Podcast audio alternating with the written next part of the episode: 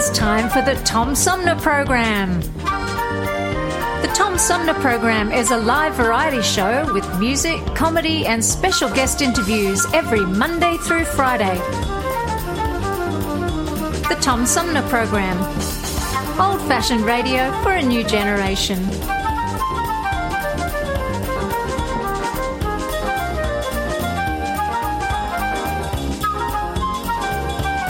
Theme music is Fruit of the Louvre, provided by flick composer producer Howard Eddy.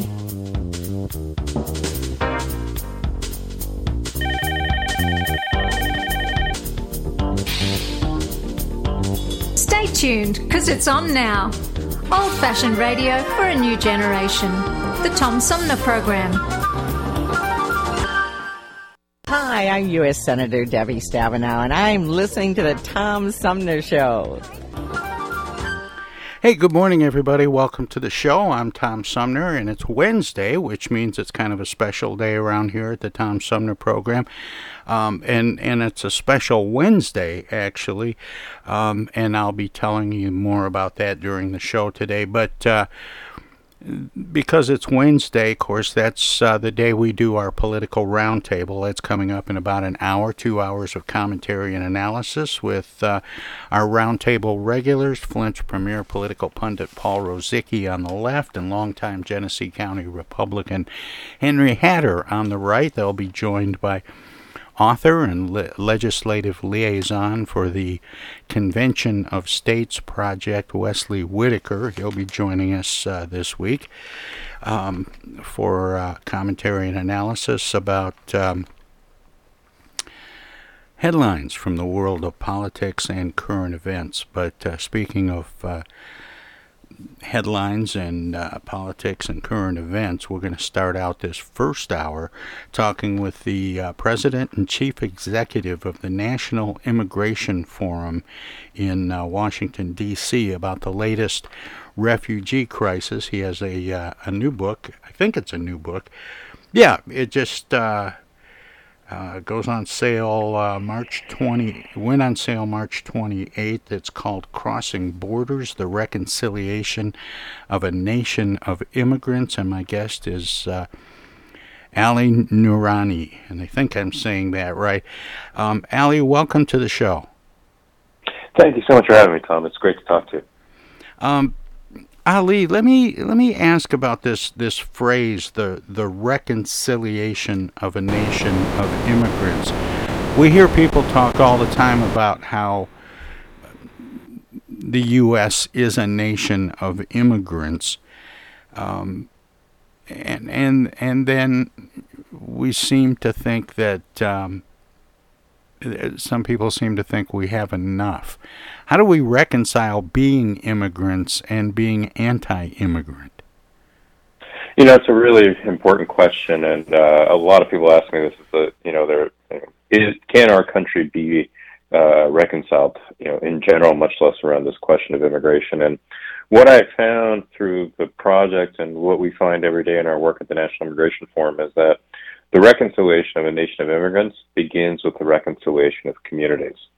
And what we found, and you see this, for example, quite often in a place like Grand Rapids, where you have conservative communities stepping forward and saying, you know what, I, you know, it is my role uh, as a person of faith to welcome the stranger.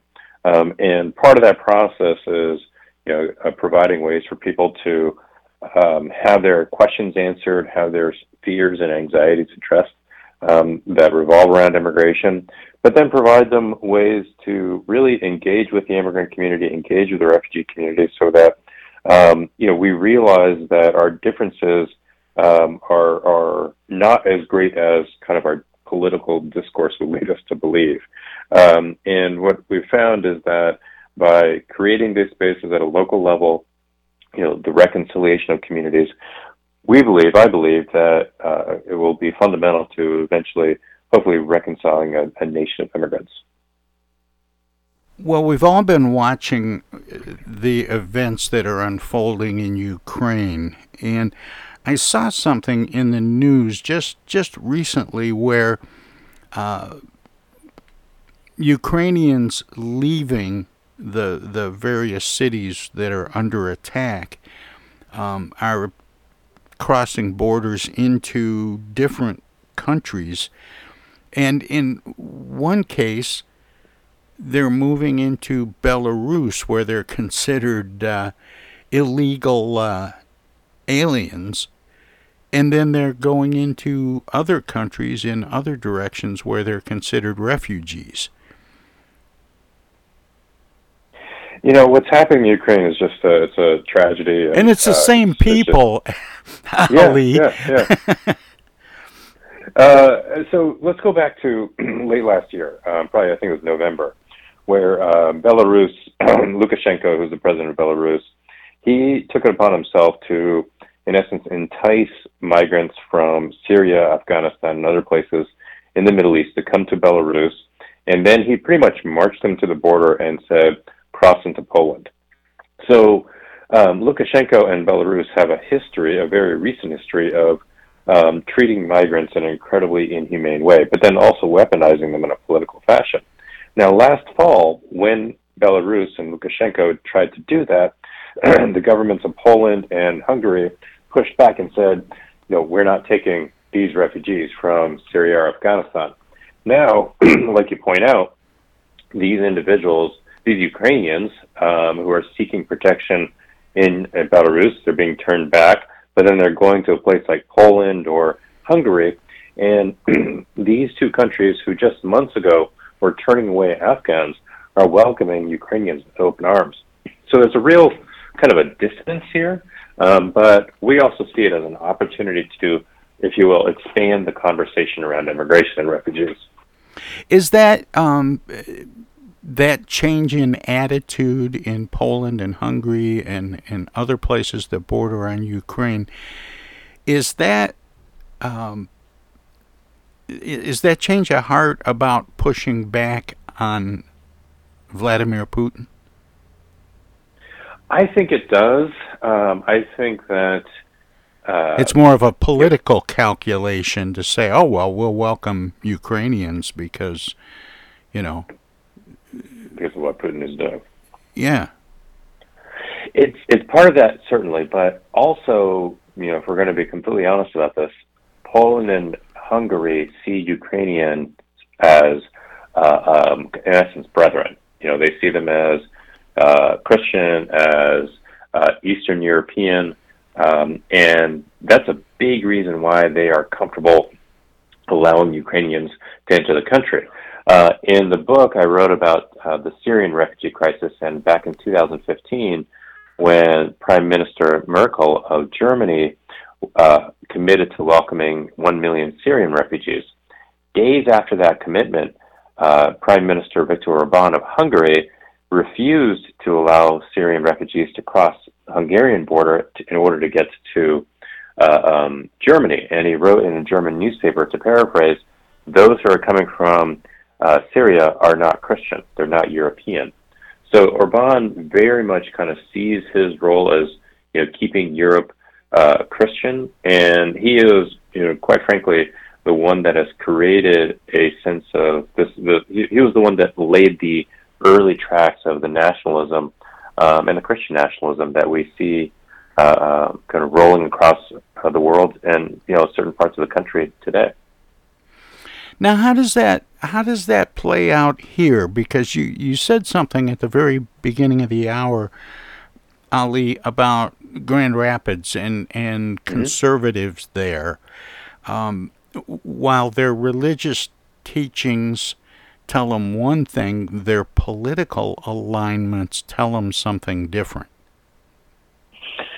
So I think what's been happening is that um, the fear and the anxiety that many Americans have when it comes to immigration um, have been weaponized by uh, politicians, and you know you have, and that that builds on top of you know the sense that you know those on the left are taking away somebody's religious identity. So all these things are kind of conflated and weaponized by you know far right politicians, um, and then in essence kind of drive people to a position of well, you know somebody coming here from someplace else is going to take something from me. Uh, so, you know, I wrote about um, uh, uh, a community in southern Idaho, Twin Falls, Idaho. Um, it's a very, you know, Idaho is one of the most conservative states in the country. And in 2016, 15 and 16, it became kind of the epicenter of the Syrian refugee crisis, um, for in a political sense. So not because there was uh, any significant number of Syrian refugees, but rather that you know Breitbart News and Infowars and these far right publications uh, descended upon Twin Falls and really began to tell lies about what was happening in the community. And what happens over the, the course of a couple of years is that the Idaho dairymen, um, who've been there for you know a generation or two, uh, um, who themselves are politically and economically and socially conservative, they realize that uh, they have to do more to stand shoulder to shoulder with the refugee community and the immigrant community. And what they did is they created the Idaho, uh, the Unity Alliance of Southern Idaho, um, where they start to make the case publicly that immigrants and refugees were a benefit to not just their dairies, but more importantly, in many ways, their communities, their churches, their schools, etc. And those are the kinds of examples that play out across the country. And you know, in Grand Rapids, you've got Calvin College that has done some amazing work in uh, Honduras, in fact, uh, um, where you have you know this amazing kind of exchange program between Calvin College and uh, an organization, Association for Just Society in Honduras, who is working to improve the safety and the health of Hondurans so that they don't have to uh, flee their country and try to get to the U.S. You mentioned fear that some Americans have of uh, immigrants and and people crossing the border, especially the southern border of the U.S. Uh, along Mexico, and how that's been weaponized for political purposes uh, in in most cases. Is there any legitimate fear there, or is that to borrow a phrase, fake news? I am not going to dismiss anybody's fears. Um, I think if anybody is, uh, um, there are things to be worried about. There are things to be afraid of. There are um, legitimate um, concerns. There are legitimate concerns. Um, but there are ways to address those legitimate concerns in a way, in a fashion that treats people humanely. So oftentimes, you know, over, you know, these days, but, you know, even over the course of the previous administration, people will say, um, well, you know, at the U.S.-Mexico border, uh, drugs are being smuggled uh, and, you know, immigrants are being smuggled and people are being smuggled. Um, and that is true. But the question is, okay, what is the solution? Who is the actual uh, perpetrator of these crimes? And the fact is that is the cartels. The cartels have you know, created two lines of business. One is to smuggle fentanyl and other drugs across the U.S.-Mexico border uh, to really harm uh, and in many cases just uh, hollow out communities across the country. They've also created a very lucrative line of business where they are selling to desperate migrants across Central America and Latin America the opportunity to get to the border and uh, apply for asylum. Now, and what that means is that you know in Honduras, if you have a taxi company, you know, if you own a taxi, you have to pay a bribe to a local gang, and if you can't pay that bribe, the local gang says we're going to kill you or your family. So you pay a smuggler to get you out of Honduras. Then you have to pay another smuggler to get you through Mexico. And then once you get to the U.S. Mexico border, you have to pay somebody else just to apply for asylum. That is one network of organized crime from the neighborhood in Honduras to the U.S. Mexico border. So how do you actually under how do you dismantle that network? How do you take that line of business away? Many, uh, you know, many politicians on the left and the right will say, "Well, it is the migrants' fault." It is not the migrants' fault. That is a perfectly rational decision uh, that somebody would make to make to do everything in their power to uh, so their family can be safe. The the the solution lies in actually having a functioning immigration system so that that migrants in Honduras can apply for legal entry into the U.S. and doesn't have to pay the cartels ten thousand dollars plus to try to get to the U.S. Mexico border. Um, so, you know, going back to your question, if the fear is about the smuggling of humans and drugs and the role of the cartels, let's actually put into place the solutions that undermine and weaken the cartels and treat people humanely. Ali, I have to take a uh, a short break here, but this is a fascinating conversation, and I want to talk some more. If you can stick around for a few minutes, can you can you stay and we'll talk some more? Absolutely, thank you. All right.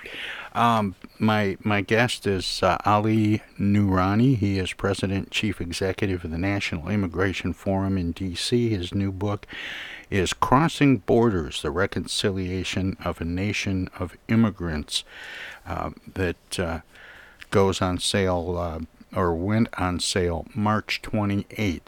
Anyway, we're going to let our broadcast partners squeeze a few words in or do whatever they do when we go to break. If you're streaming us, we have some messages as well. So stay tuned. We'll be right Hello back. out there, everybody. It's me, Tigger. T-I double G R. That spells Tigger. And don't forget to remember to listen to Tom Sumner program on account of because he's so bouncy. I'm Julie Lopez with Crime Stoppers. Have you ever wondered what to do if you have information about a crime or the whereabouts of a felony fugitive and you want the police to know but you need to remain anonymous? Well, here's what you can do. You can go to p3tips.com or download the mobile app. You can go to Crime Stoppers of Flint and Genesee County's Facebook page and click on the Leave an Anonymous Tip tab, or you can call 1 800 422 jail. All methods are anonymous, and if your help leads to a felony arrest, you may be eligible for a cash reward. Remember, your voice matters. Our lives have been turned upside down by COVID 19. When a vaccine becomes available, it's critical that all of us get it. What we do as individuals will impact everyone's health, including those who can't get the vaccine. We won't get through this unless everyone takes part. Now is the time to get up to date on all recommended vaccines for both kids and adults. Experts say it's more important than ever for everyone to get their flu vaccine this year. And if you're older, you should get both the flu and pneumonia vaccines, since both illnesses can make COVID 19 even worse. Vaccines are available at a lot of convenient places, so be an example for friends and loved ones and encourage them to get vaccinated too. We all want to reunite, travel, and get back to school and work, but that means we all need to get on board. This is the time to do what's right for each other. Get vaccinated. It's our best shot. Hey, this is Tom from the Tom Sumner Program. Catch me and a gaggle of great guests weekdays on Our Voices Radio, WFOVLP 92.1 FM.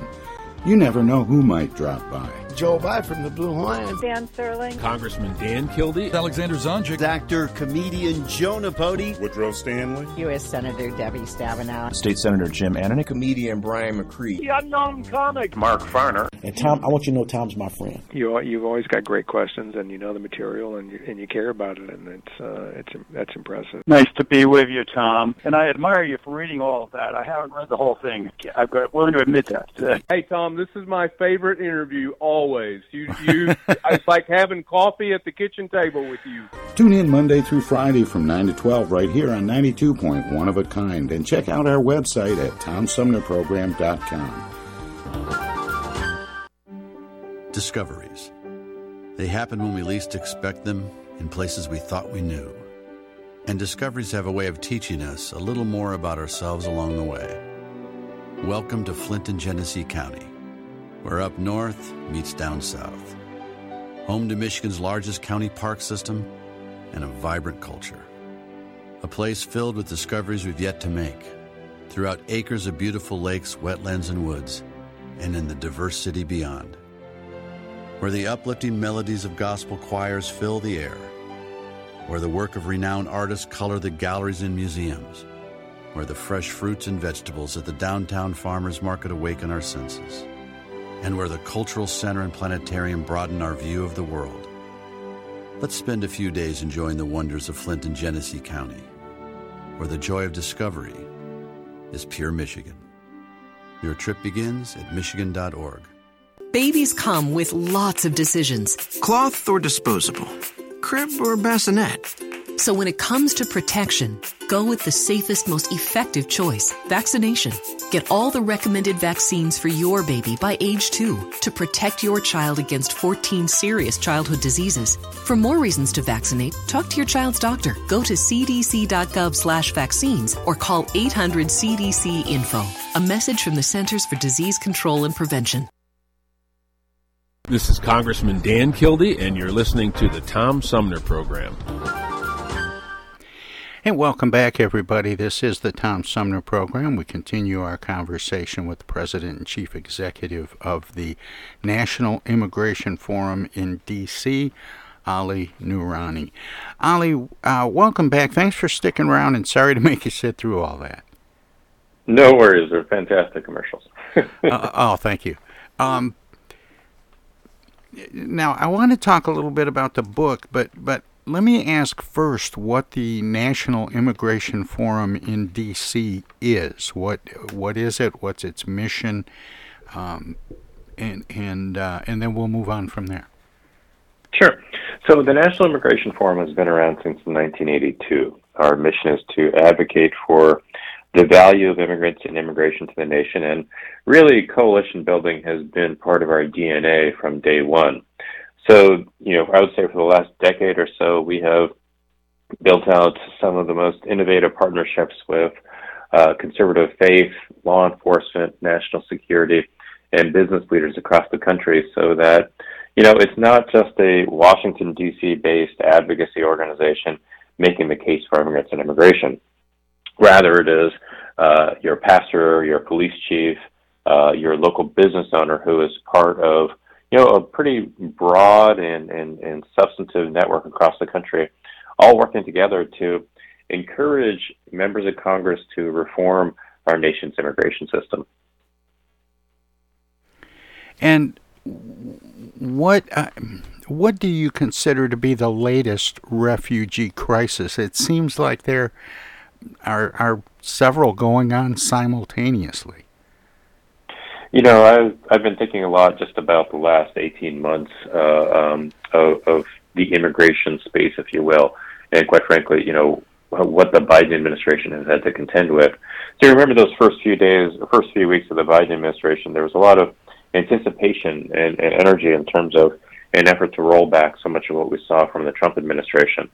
And then over the summer, uh, um, with the evacuation of allies in Afghanistan, was not was incredibly chaotic. But then the way that the American public stepped forward and said, you know what, we're going to welcome Afghan allies to our communities across the country. And then months later, you have you know 10,000 Haitians arrive at the U.S. Mexico border asking for protection. And then in the new year, you see this uh, an increase in uh, migration from Central America, um, these very large kind of apprehension numbers at the U.S. Mexico border.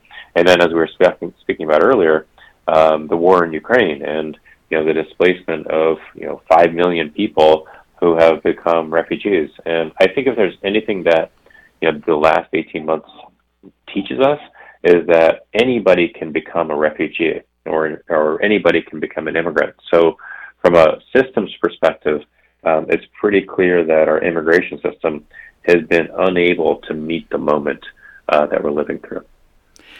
Now, there are some conservatives in this country that are saying we should be pointing our resources at our own southern border rather than uh, uh, trying to muster up uh, aid and assistance to Ukraine.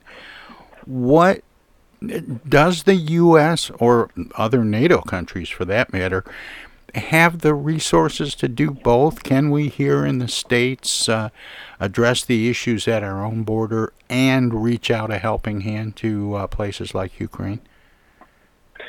The United States is the most powerful nation in the world.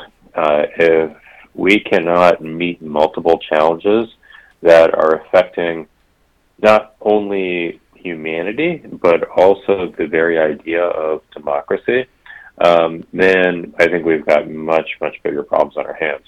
So I firmly believe that the United States can help Ukraine, can protect Ukrainian refugees, um, because you know the there is a dire need to show Putin and other authoritarians around the world that you know that democracies cannot be invaded, um, and that you know liberal democracies around the world, uh, and not just kind of in a global sense, but in a community sense. I mean, if we start to really see the erosion of our democracy, you know, what happens to our freedom of religion? What happens to our freedom of speech? What happens to our collective right to vote?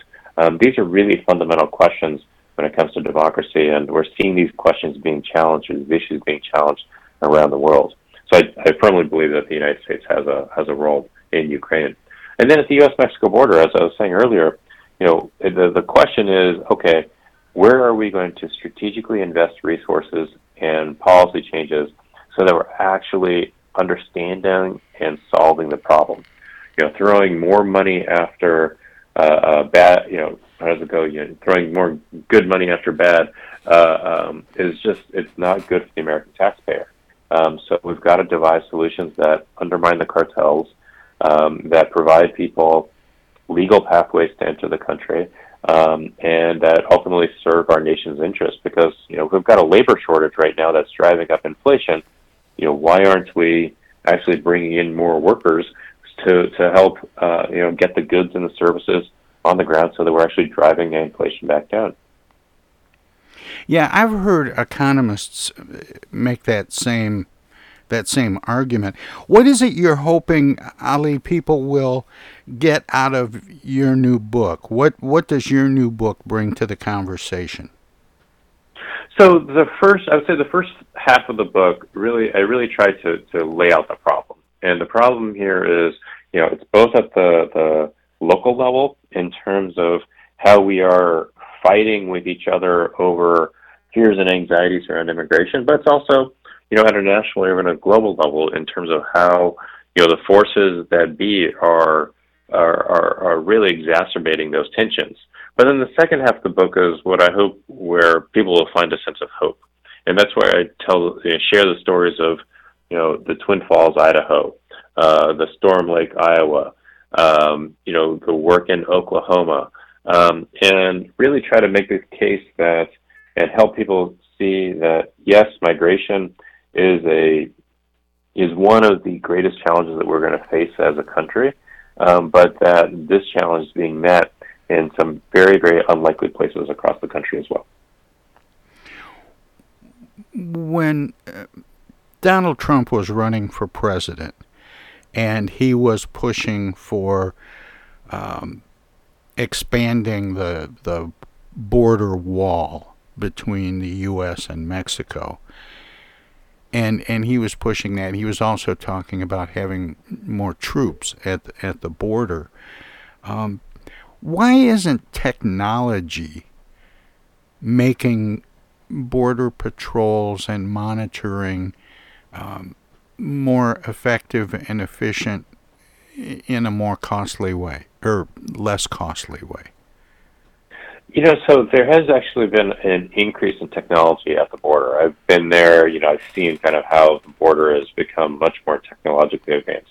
You know, drones, uh, surveillance cameras, uh, sensors, you know, throughout the, the border in, in very, very kind of, you know, remote places. So the technology is there. Now, the thing here is that, you know, we're, uh, the majority of people are presenting themselves to Border Patrol to ask for asylum. That's why we're seeing such high apprehension numbers.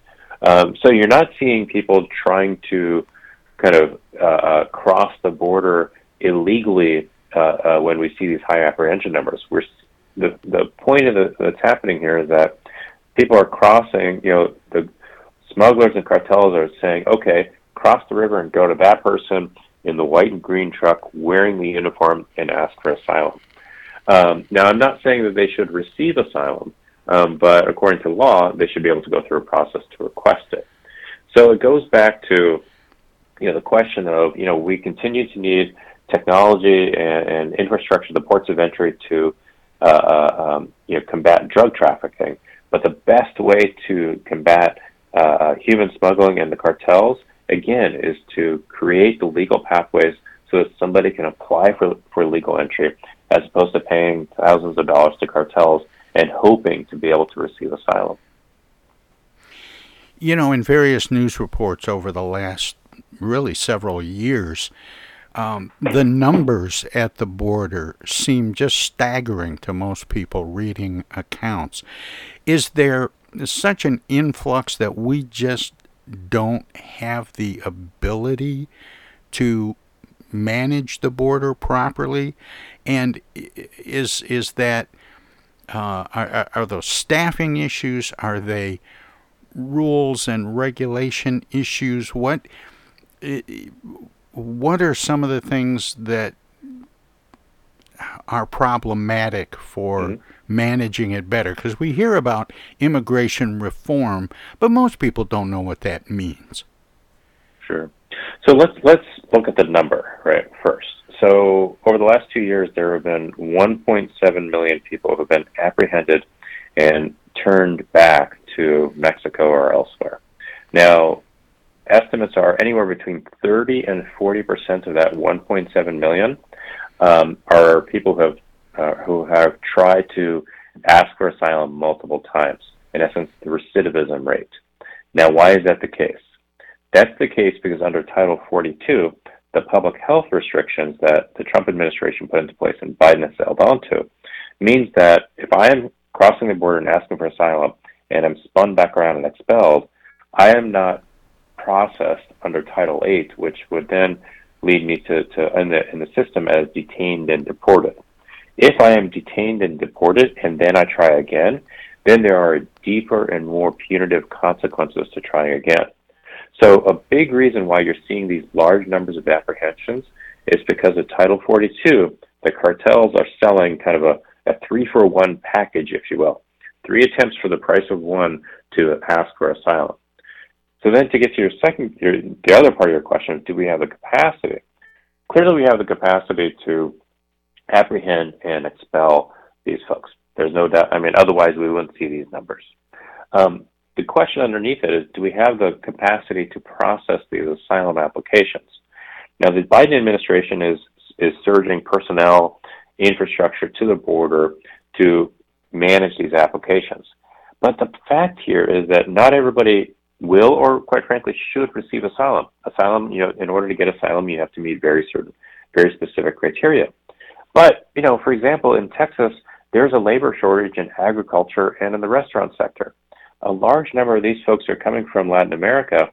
Um, they may not res- be eligible for asylum, but they sure as heck can fill a critical job in the service sector or the agricultural sector um, that would then again, you know, start to, to dial down inflation and get goods and services to the American public.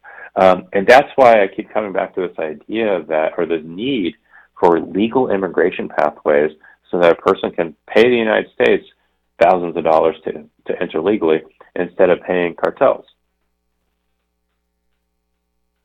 What are the primary reasons that uh, that people want to come to the, to the U.S. is, and and I, I want to get into understanding better what constitutes asylum. My understanding is that there are people who want to leave Mexico and some South American countries because of drug cartels and, and corruption and violence, and they're literally in fear for their lives. Correct. So, and then um, there are some who just want to see if they can't grab a hold of the American dream, and it's it's more right. of a, an economic thing. Right.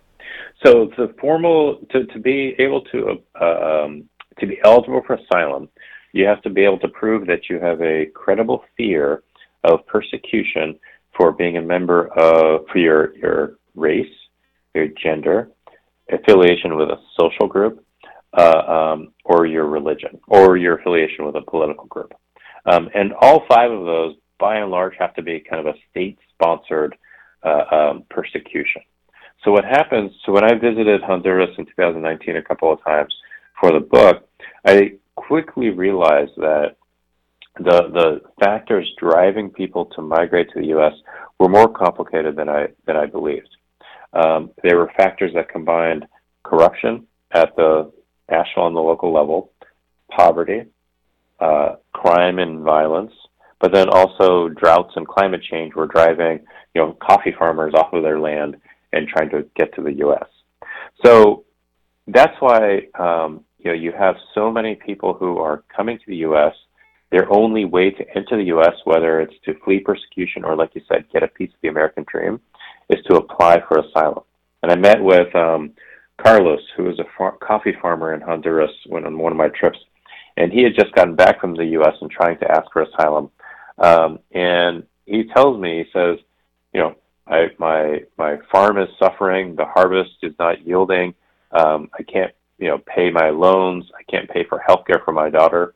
The only choice I had was to mortgage my house and sell my car and pay a smuggler ten thousand dollars to try to get to the U.S. Mexico border and ask for asylum. And what he tells me is that he did not. He just, he just said to you know the asylum officers, all he's looking for is a better life and a and a um, a job. Uh, he didn't say he was being persecuted for you know violence, religion, or political beliefs. He just said you know he he he wanted to get a piece of the American dream, and he got turned around. Right, it, it was not a legitimate application for asylum.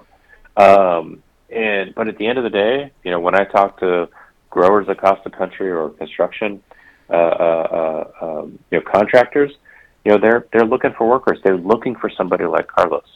Um, and you know, when I was sitting with Carlos that afternoon, he was terrified that he was about to lose his house because he came back with absolutely nothing.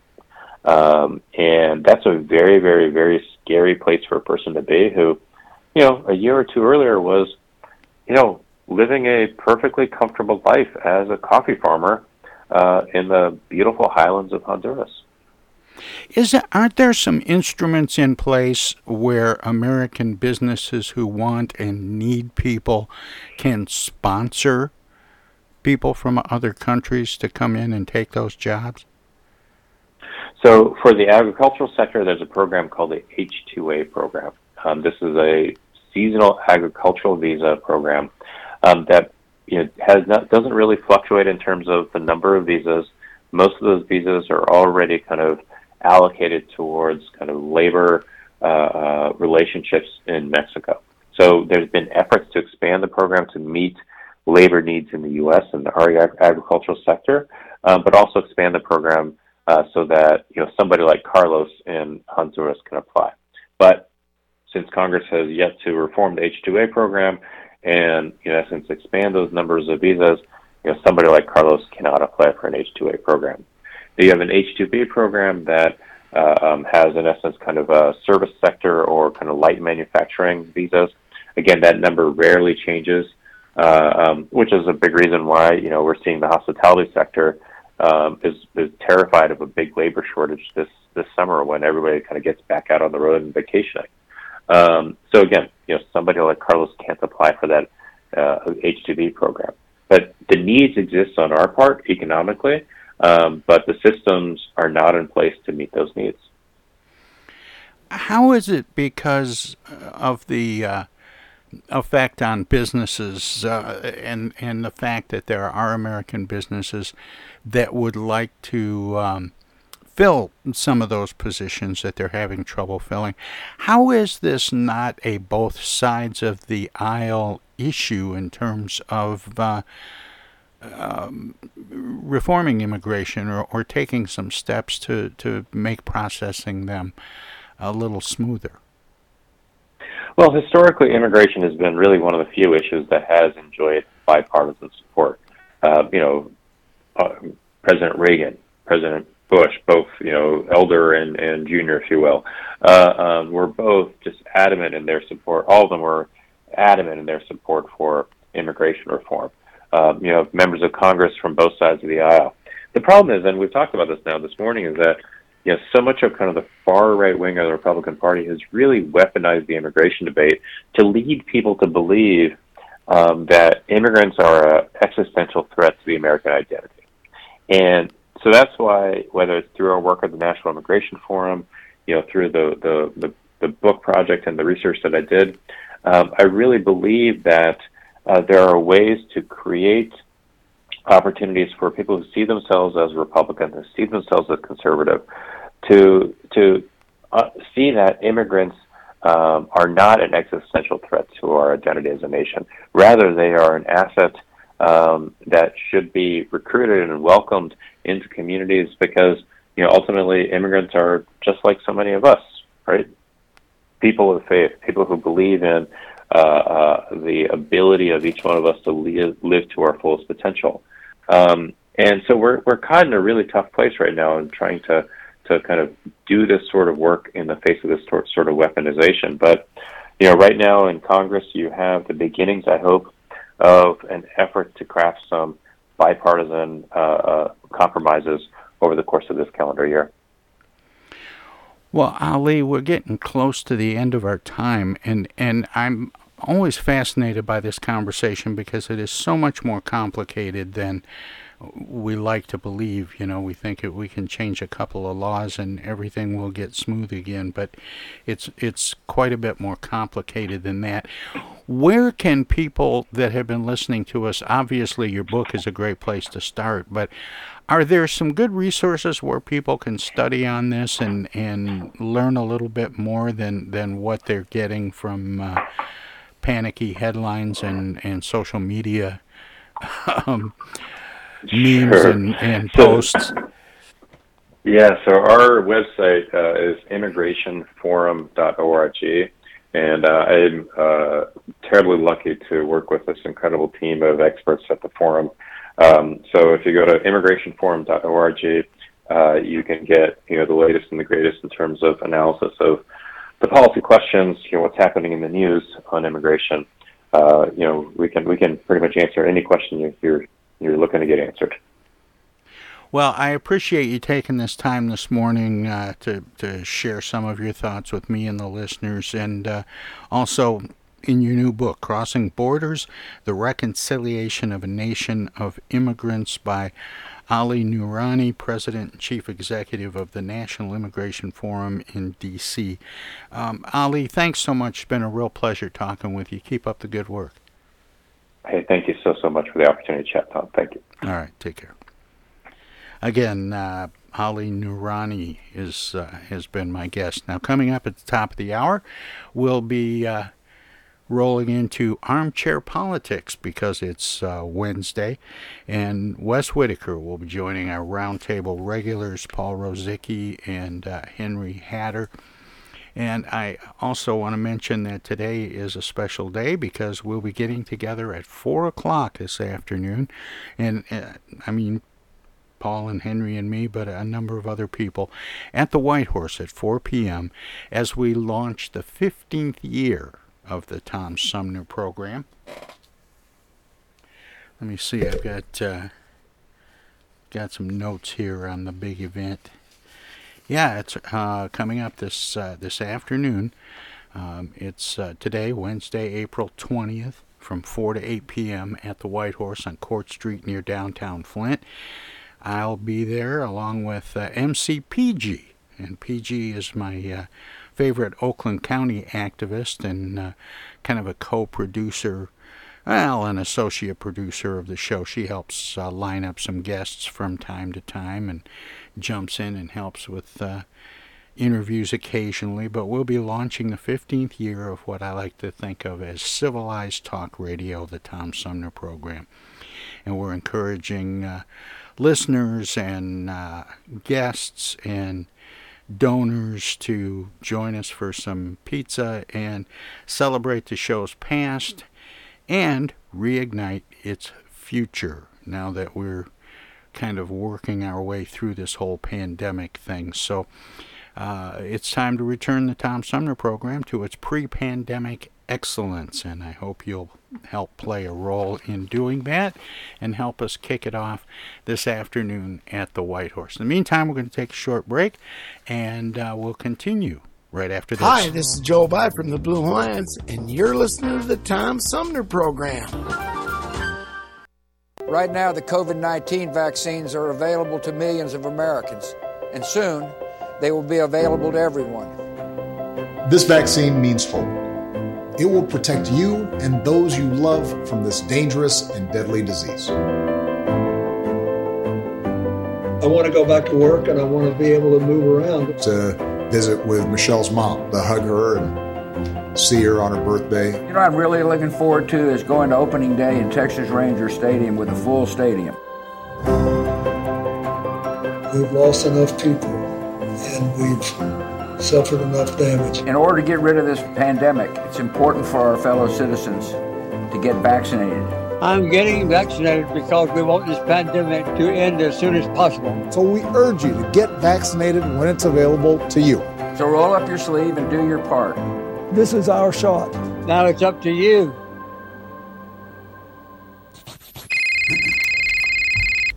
Hello. Speaking. Oh, dear.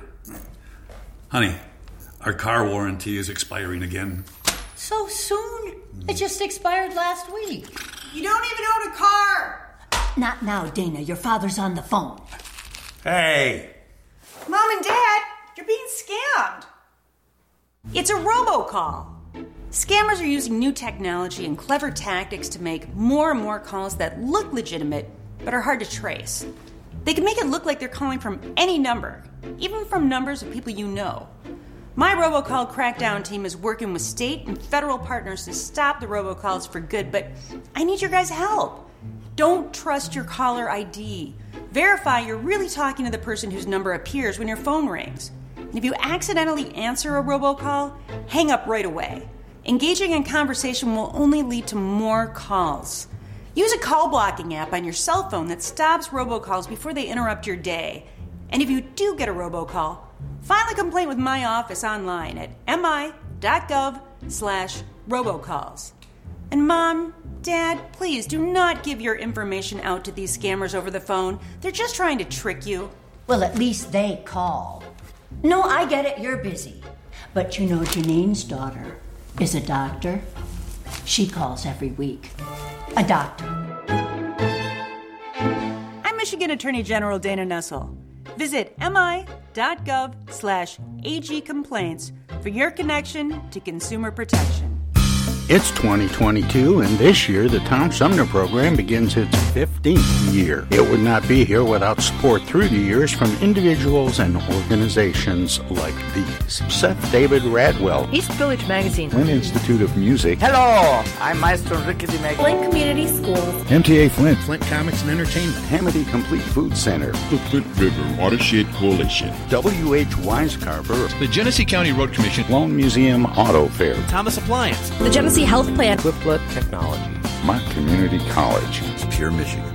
Friends on Facebook have also helped by contributing to the show's online fundraisers two or three times a year. If you would like to help the Tom Sumner program continue to thrive by becoming a sponsor, send an email of interest to tom at tomsumnerprogram.com. Add your name to the list of supporters, past, present, and future. Technical assistance for the Tom Sumner program is provided by Swiftlet Technology, engineering and IT services at swiftlet.technology.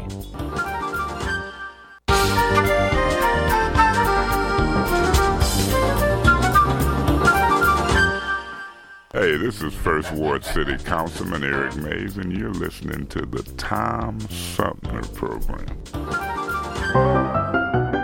Welcome to this presentation of the Comedy Spotlight on the Tom Sumner Program.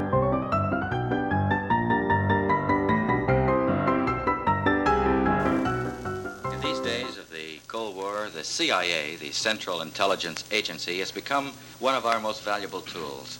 However, many Americans have complained that too much of the CIA's activities have been kept secret. Tonight, as a public service, we are happy to be able to present the secret head of the CIA who will answer all of your questions. To maintain the secrecy of his identity, he will be wearing a mask. How do you how do you do, sir? My name is Jose Jimenez.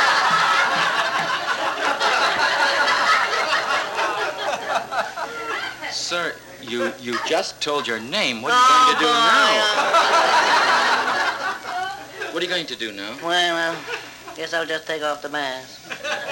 But first, I'd like to say something. What? Trick or treat. Sir, as uh, Oh boy, sir, they're gonna really kid me about that back at the office. I don't. Sir, First sir. time I had this mask off. Do I need to shave up here? At all. No. It has been said that spies work for the highest bidder. Would you tell me if that's true? What's it worth to you?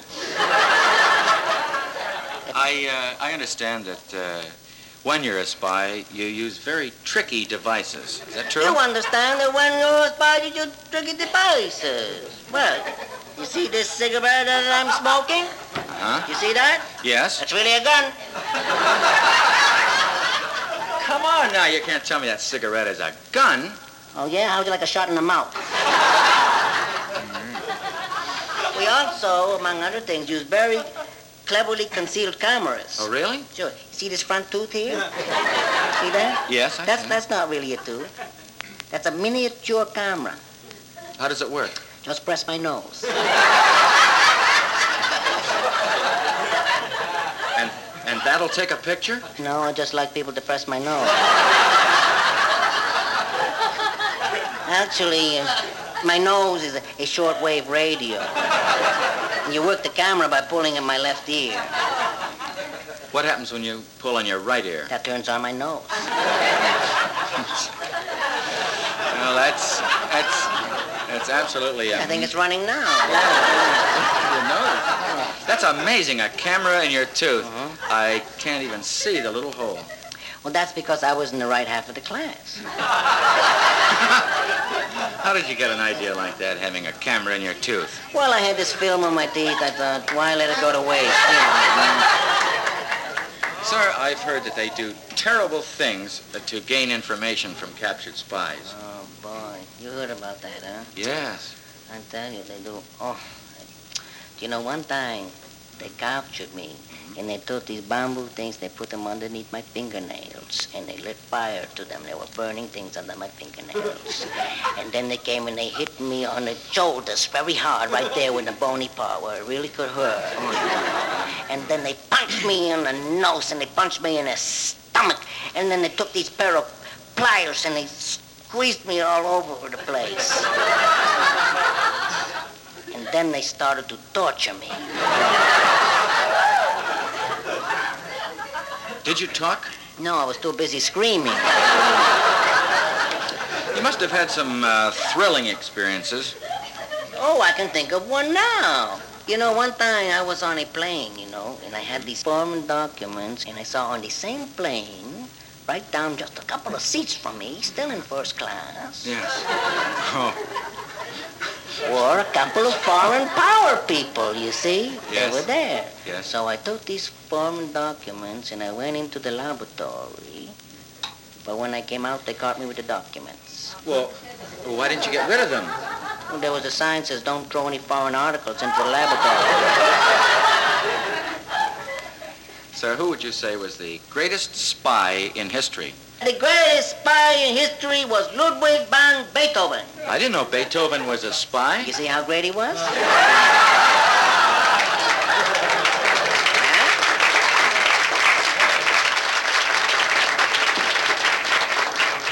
As long as we have you here in front of these microphones, uh, would uh, be all right with you if some of the people here in the audience ask you some questions uh, pertaining to the CIA?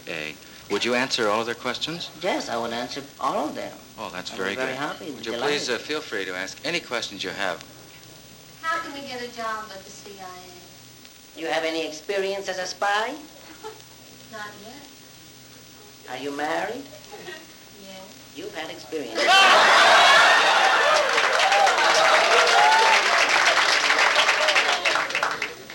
What should a spy do if he's caught behind the enemy line? If you are caught behind enemy lines, all you have to do is give the name, rank, and serial number of every soldier in the United States Army, where they are billeted, and and how many bullets they have. Otherwise, they'll give you such a clock you won't even know. Yes, Sir, what was the best kept secret of World War II? That it's still going on.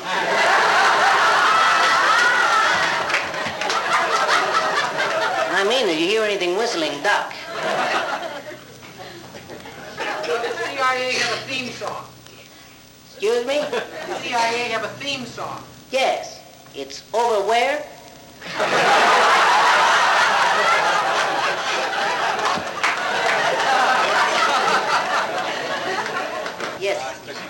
picture with your tubes. yes, here you go. How many copies would you like?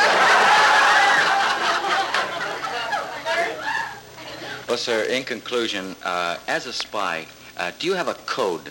No, it just sounds like that because I got this radio in my nose. yeah.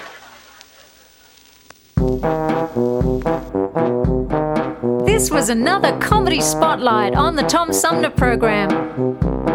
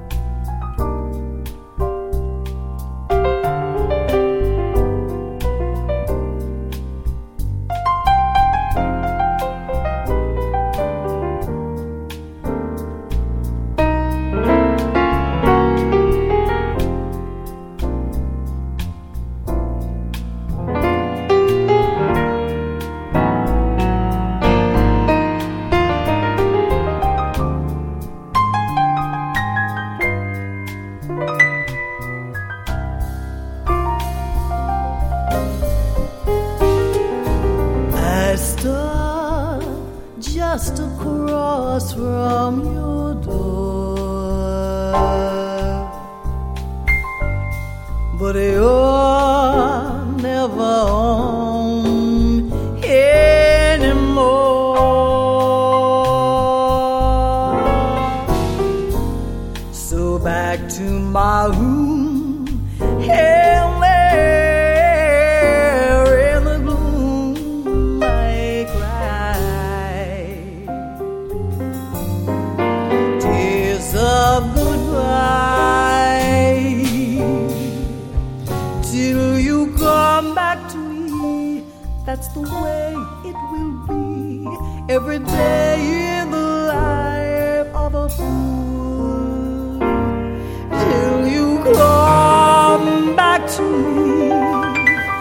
That's the way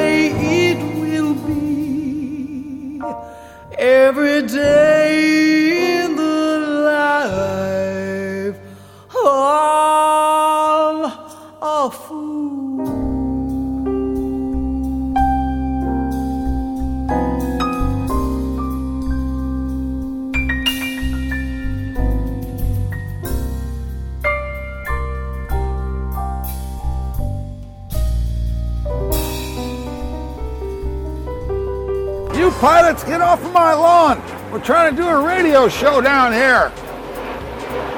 It's a Tom Sumner program, don't you know? Go on. Go on, get out of here.